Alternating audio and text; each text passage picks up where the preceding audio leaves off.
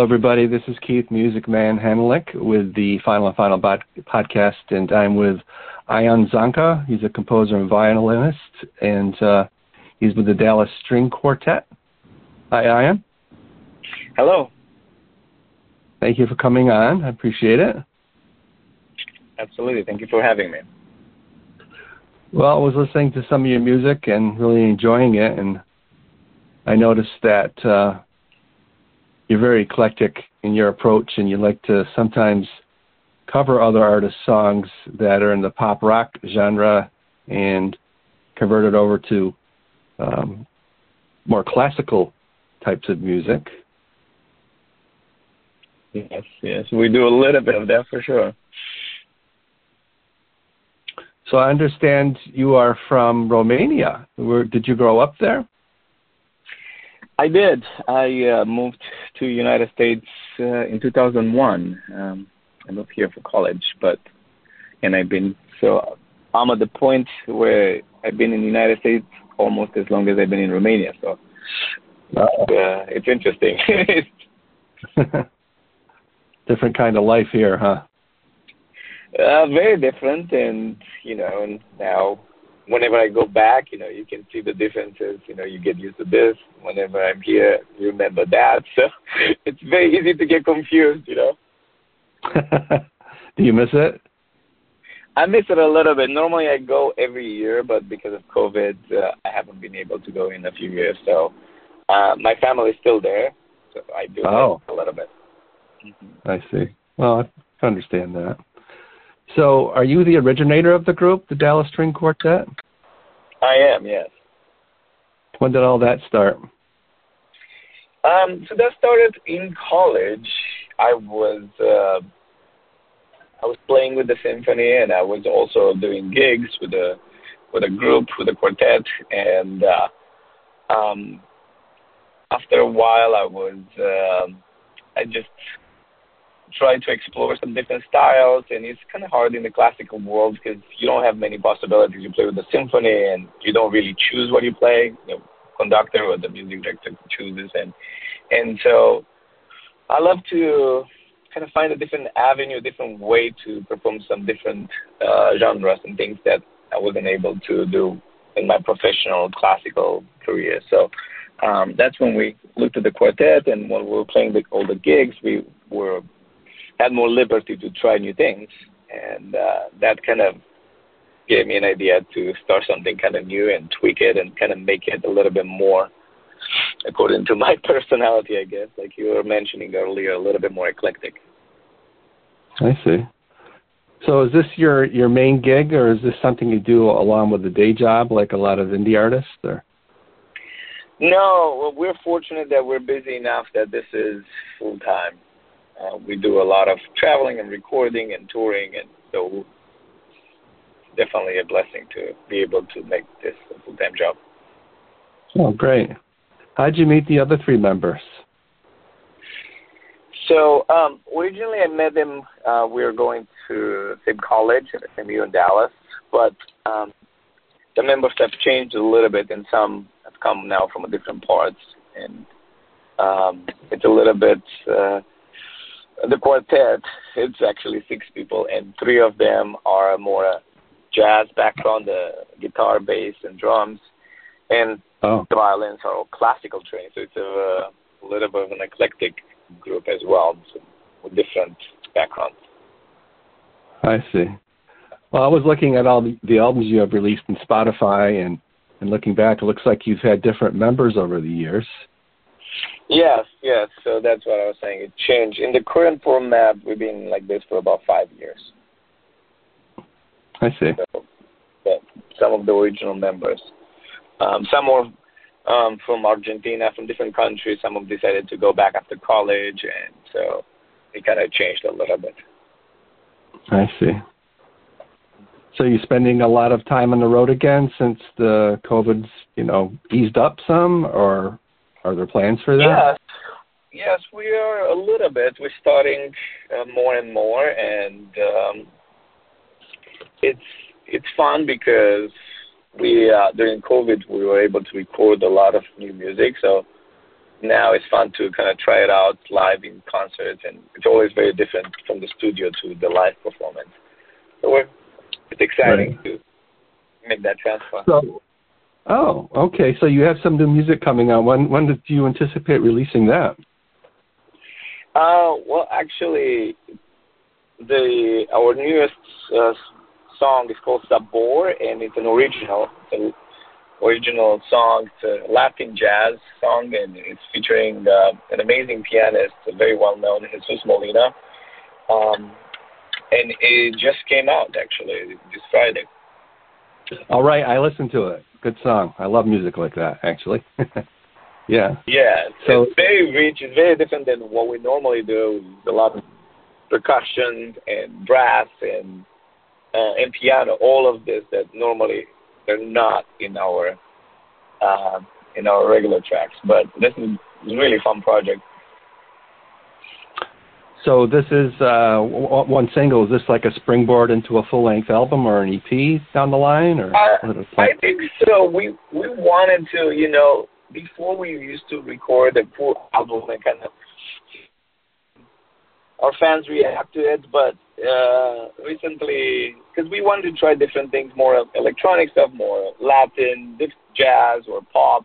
And so the way we're working right now is we're kind of releasing a single in that genre, and we kind of gauge a little bit to see do our fans like this kind of thing that we're putting out, or new people appreciate it. So also for us to see gives us a a little bit of creativity freedom to, to just kind of try new things. So I'm hoping right. the response has been really, really great. It already has over 10,000 streams in just a few days on Spotify, and the response wow. has been amazing for this song. So yeah, so maybe, maybe we are going to, we might have to do a full album. Well, you know, it's nice to have that core audience there at all times willing to listen and then to be able to cross right. over, keep keep that you know core audience, then add another audience on, even better, right? you know, and that would be the ideal part. And yes, and hopefully we're not too far away from what our fans are used to, where there's still the sound of strings and the way we play with melodies. But like you said, you know, hopefully we bring new audience also because um, I'm not sure if you're familiar with Jesus Molina, but he's just an amazing and up and coming jazz pianist, and I've never seen anything. I've seen a lot of musicians in my life, but this kid is just something else. So if you're not familiar with him, check him out. is is incredible, incredible jazz pianist. How'd you find him? Um, so I've seen uh, a lot of his videos to Instagram and YouTube whenever I was uh, for the last year or so, and I've always marveled. I just stopped, you know, and you have that moment where you look and somebody's so amazing and you're like, I practice hours and hours and I don't know if I I feel like I'm level one still. This guy is unbelievable. He's that good. He's that good, you know. And so I've always stopped and marvel his videos. And then one of my friends, he was a, a colleague with him in Berklee, and so he introduced me to him and said like, hey, you know, this is actually a really nice guy. And so I talked to him and I said, hey, if you want you know, and you can't have Latin music without a good piano, clave type thing. And I was like, would you be interested to be on this uh, track? And he was very, uh, very uh, willing to listen to it. So we sent him a, a demo, and, he loved it. So, and we uh, we had him record it. But I mean, it's been so it's so amazing because you don't there's no string quartet with a jazz pianist doing this kind of stuff everybody's expecting a single would pop up from somewhere at one point but there's no singer it's just the violins for better or worse so he's uh at the at the uh, Berklee school of music right now or is he a graduate I think he's a graduate. He or I don't know if he was a visiting prof, uh, visiting guest or but I that's how my friend knows, and that's he he met him there, and so I see. He connected with me. He connects him with me that way, but um, I don't know exactly. I know he's originally from Colombia, and and ah. what's interesting is we one cool thing with this track because of the pandemic uh, is like everybody, all the musicians are able these days to like record and track remotely. So it's been right. really, really, really cool. Like on this track for the first time, we had the percussion recorded actually in Colombia because we Oh, wanted to get as an authentic feel as possible. So we had the whole percussion recorded in Colombia. They sent us the track here in Dallas. Uh, and then Jesus recorded in LA, and he sent the tracks here. And then we had some really good friends from Dallas, brass guys from the jazz department at UNT, the One O'Clock, the Grammy-winning band there. But they're playing in DC with the National Orchestra. So they recorded all the brass in DC, and they sent the tracks. So you have this collection of tracks and people like all coming together from around the world, uh, working on one project and putting it Amazing. all together has been amazing. It sounds to me like uh, talking to people over the past, you know, three or four months. I would say with, with these interviews I've been on, that in a lot of ways it's been a blessing, COVID, for people to, Yeah. uh, you know, take take it the pressure strange, off. but I agree with you. Yeah. Yeah, it does sound weird, but you know, um, it's the silver lining with the black cloud, right?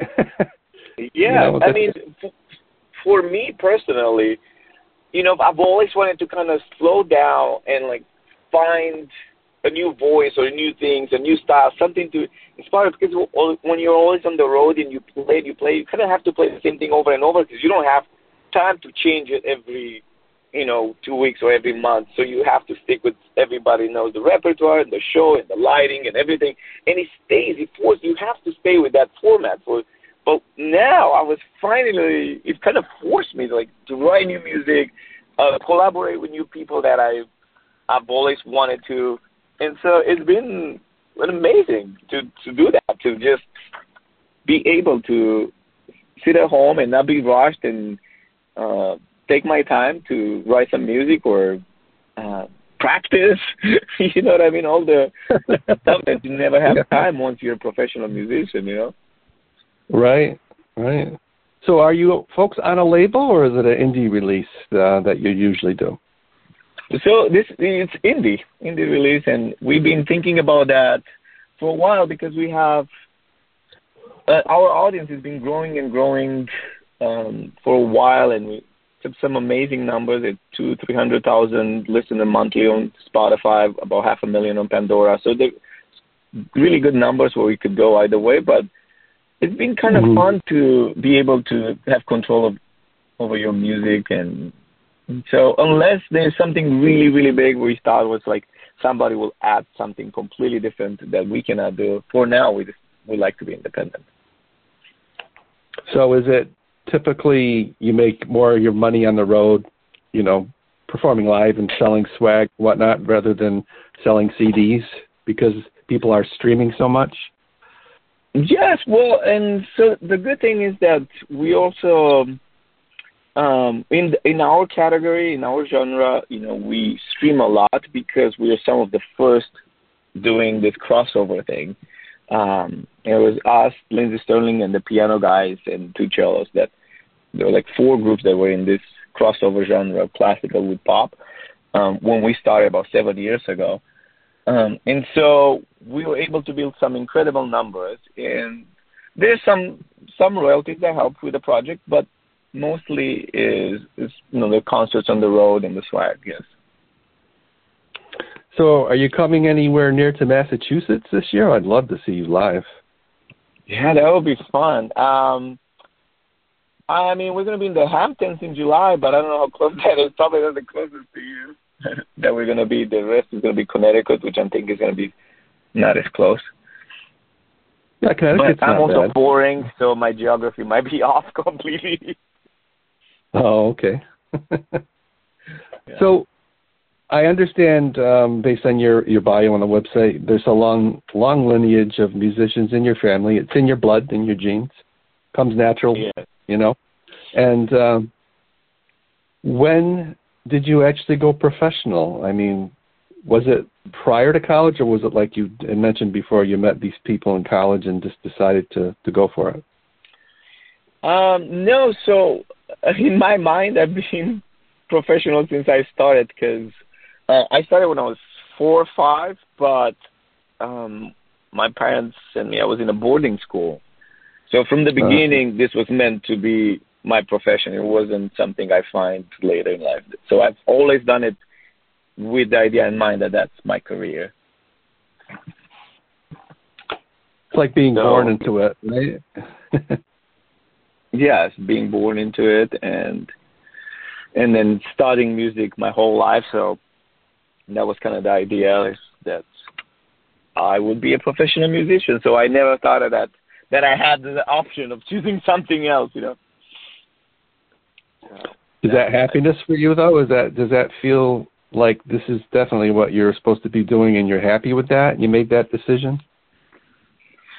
That's a good question. That's a great, great question. I um I could see how it can be sometimes it feels, you know like you don't have any control over it and it's uh you could be a little bit disappointed. But in my case, um I it kind of worked out because I like what I do and also it eliminated that stress of choosing. Like I see a lot. My wife, she didn't know her major until like third year in college, and I always thought that was that was mm-hmm. very strange to me that she didn't know what she wanted to do until then. It's like, but all that guesswork kind of went out the window. So it kind of frees you a little bit to do what you're supposed to do.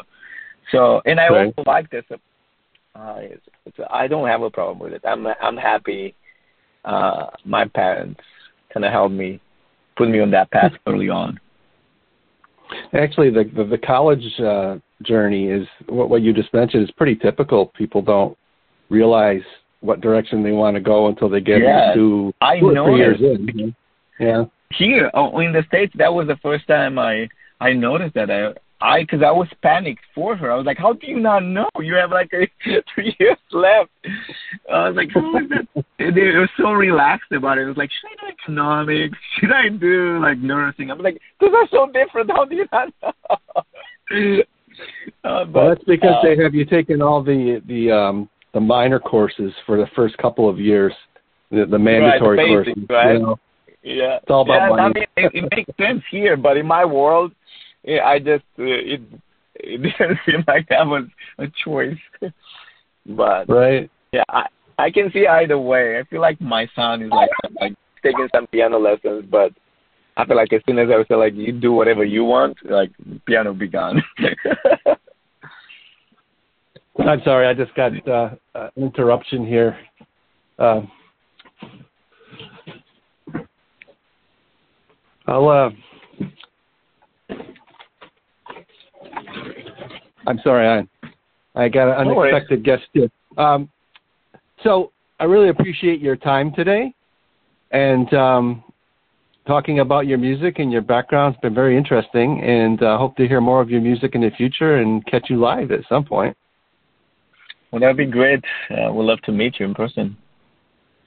All right, and thank you so much for your time today. Absolutely. Have a wonderful day. You too. Take care. Bye bye. Bye bye.